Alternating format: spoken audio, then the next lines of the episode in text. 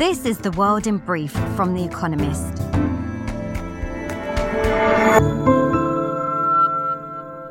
Our top stories. Russia's Ministry of Defense said that 63 servicemen had been killed in a Ukrainian attack on their quarters in Makiivka, a Russian occupied town in the Donbas region. Some Ukrainian reports for the casualty figures are far higher. Separately, the last barrage of Russian strikes on Kiev, Ukraine's capital, caused electricity and heating shortages, according to Vitaly Klitschko, the mayor. Ukraine's defense ministry said the Air Force had shot down nearly 40 Iranian made drones overnight. A third of the world economy will fall into recession in 2023, according to the head of the IMF, Kristalina Georgieva said that global growth will be dragged down by the economies of America, China, and the EU, which are, quote, slowing simultaneously. She predicted that half of the EU would enter a recession, but added that America may avoid one. The lying in state of Pope Benedict XVI began in the Vatican. His body is displayed in an open casket in St. Peter's Basilica. Benedict, head of the Roman Catholic Church from 2005 until his resignation in 2013, died on Saturday. His funeral will take place on Thursday. It is the first time that a serving pope will oversee the burial of one of his predecessors. The president of the European Parliament announced that two unnamed MEPs implicated in a corruption scandal will begin to have their parliamentary immunity removed. Roberta Metsola said she was acting on a request from the Belgian police. In December, Eva Kaili, a vice president of the parliament, and three others were charged with corruption and money laundering, reportedly relating to the Gulf state of Qatar. All deny any wrongdoing, as does Qatar. The Israeli army launched a missile strike on Syria's international airport in Damascus, killing four people including two soldiers, according to a British based human rights monitor. The attack put the airport out of service. It was the second attack on the airport in seven months. The strikes, which targeted Iranian backed groups in Syria, came days after a new right wing coalition government took office in Israel. About 24 prisoners escaped from a prison in North Mexico after it was attacked by a heavily armed gunman probably members of a drug cartel. At least 10 guards and four inmates were killed during the assault on the Chihuahua State Prison in Ciudad Juarez. Fighting within the prison also left 13 injured. The border city has seen thousands of deaths from drug related violence in recent years. And factory activity in South Korea fell for the sixth consecutive month in December, according to a business survey Manufacturing firms were hit hard by the global economic slowdown and a strike by truckers. Meanwhile, in Indonesia, the annual inflation rate rose slightly in December to 5.5%, remaining well above the central bank's upper limit of 4% for the seventh consecutive month.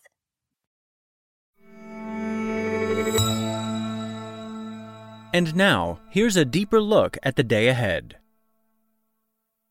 The Battle for Republican Leadership. Before America's House of Representatives broke up for Christmas, some Republican lawmakers were seen sporting a peculiar lapel badge. OK, it read, standing for Only Kevin, a rallying cry against the Never Kevins, rebel Republicans who had vowed to oppose Kevin McCarthy's bid for House Speaker, the leader of the larger party in the chamber. Mr. McCarthy, who was the minority leader before Republicans took the House in November's midterms, faces a tough vote on Tuesday. Unusually, he is both a Donald Trump loyalist and an establishment figure. Hoping to convince the obstructionist Never Kevins, he has conceded to some of their demands, but between five and ten members remain unpersuaded, and he can afford to lose just four.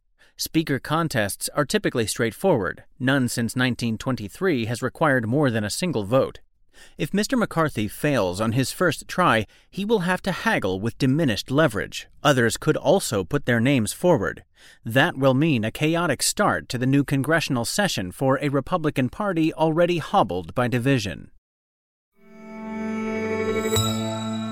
Mexico raises its minimum wage.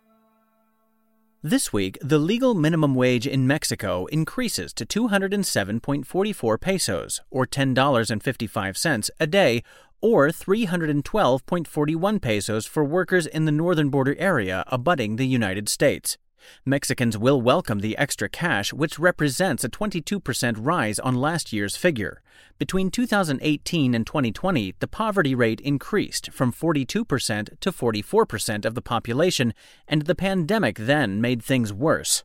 President Andres Manuel Lopez Obrador has continually increased the minimum wage since taking office in 2018. By 2026, he says, it should be sufficient to buy food for a family of four. Still, not everyone likes the larger pay packets. Some economists fret the wage boost will push up inflation, already running high at 7.8%. Indeed, for the approximately 60% of Mexican workers who toil in the informal sector, that may be the only effect they see. Labor markets are the bright spot in the world economy. Amid all the talk about impending recession, there is one bright spot labor markets. In most recessions, unemployment soars as firms stop hiring and lay off staff. After the 2008 financial crash, for example, the rich world's unemployment rate rose from 5.8% to close to 9%. But at the beginning of 2023, there is scant evidence of labor market carnage. Jobs numbers from America out on Friday will show that unemployment in the world's largest economy remains very low. Indeed, the biggest problem appears to be shortages of workers, not jobs. Wage growth is still exceptionally strong, especially given weak productivity growth. Admittedly, there is evidence that labor demand is starting to weaken in some places. Notably, employment growth in America has slowed sharply from the dizzying heights of late 2021, yet it would take an awful lot to return to the dark days of the early 2010s. At 4.9%, unemployment across the rich world is at its lowest level in decades. Xi and Marcos smile for the cameras. On Tuesday, Ferdinand Bongbong Marcos, president of the Philippines, begins a state visit to China. Mr. Marcos and Xi Jinping, China's president, will stress the friendlier commercial aspects of their countries' relations rather than their overlapping claims to parts of the South China Sea. There, fishing vessels crewed by Chinese militiamen persist in obstructing access to waters where international law gives the Philippines exclusive rights to catch fish and tap any oil and natural gas that may be found. If these spats were to escalate into violence, America, as the Philippines' ally, could be dragged in. Nobody wants a war over seafood and what, for now, is the mere promise of gas, so Mr. Xi and Mr. Marcos will keep up the appearance of friendship. The pretense will last as long as the Philippines muffles its protests about Chinese bullying and China moderates its strong arm tactics. Elena Ferrante on Netflix.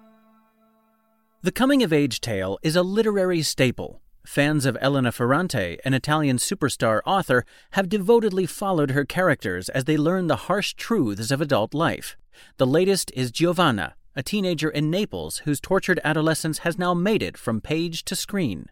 The Lying Life of Adults, an adaptation of Miss Ferrante's most recent novel, is now streaming on Netflix worldwide.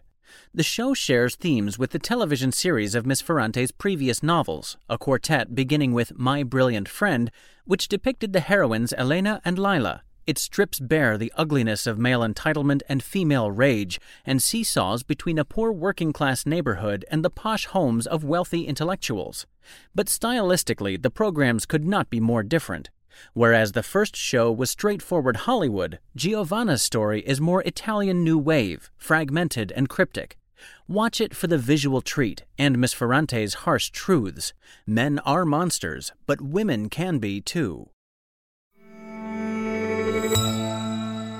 Daily Quiz Our baristas will serve you a new question each day this week.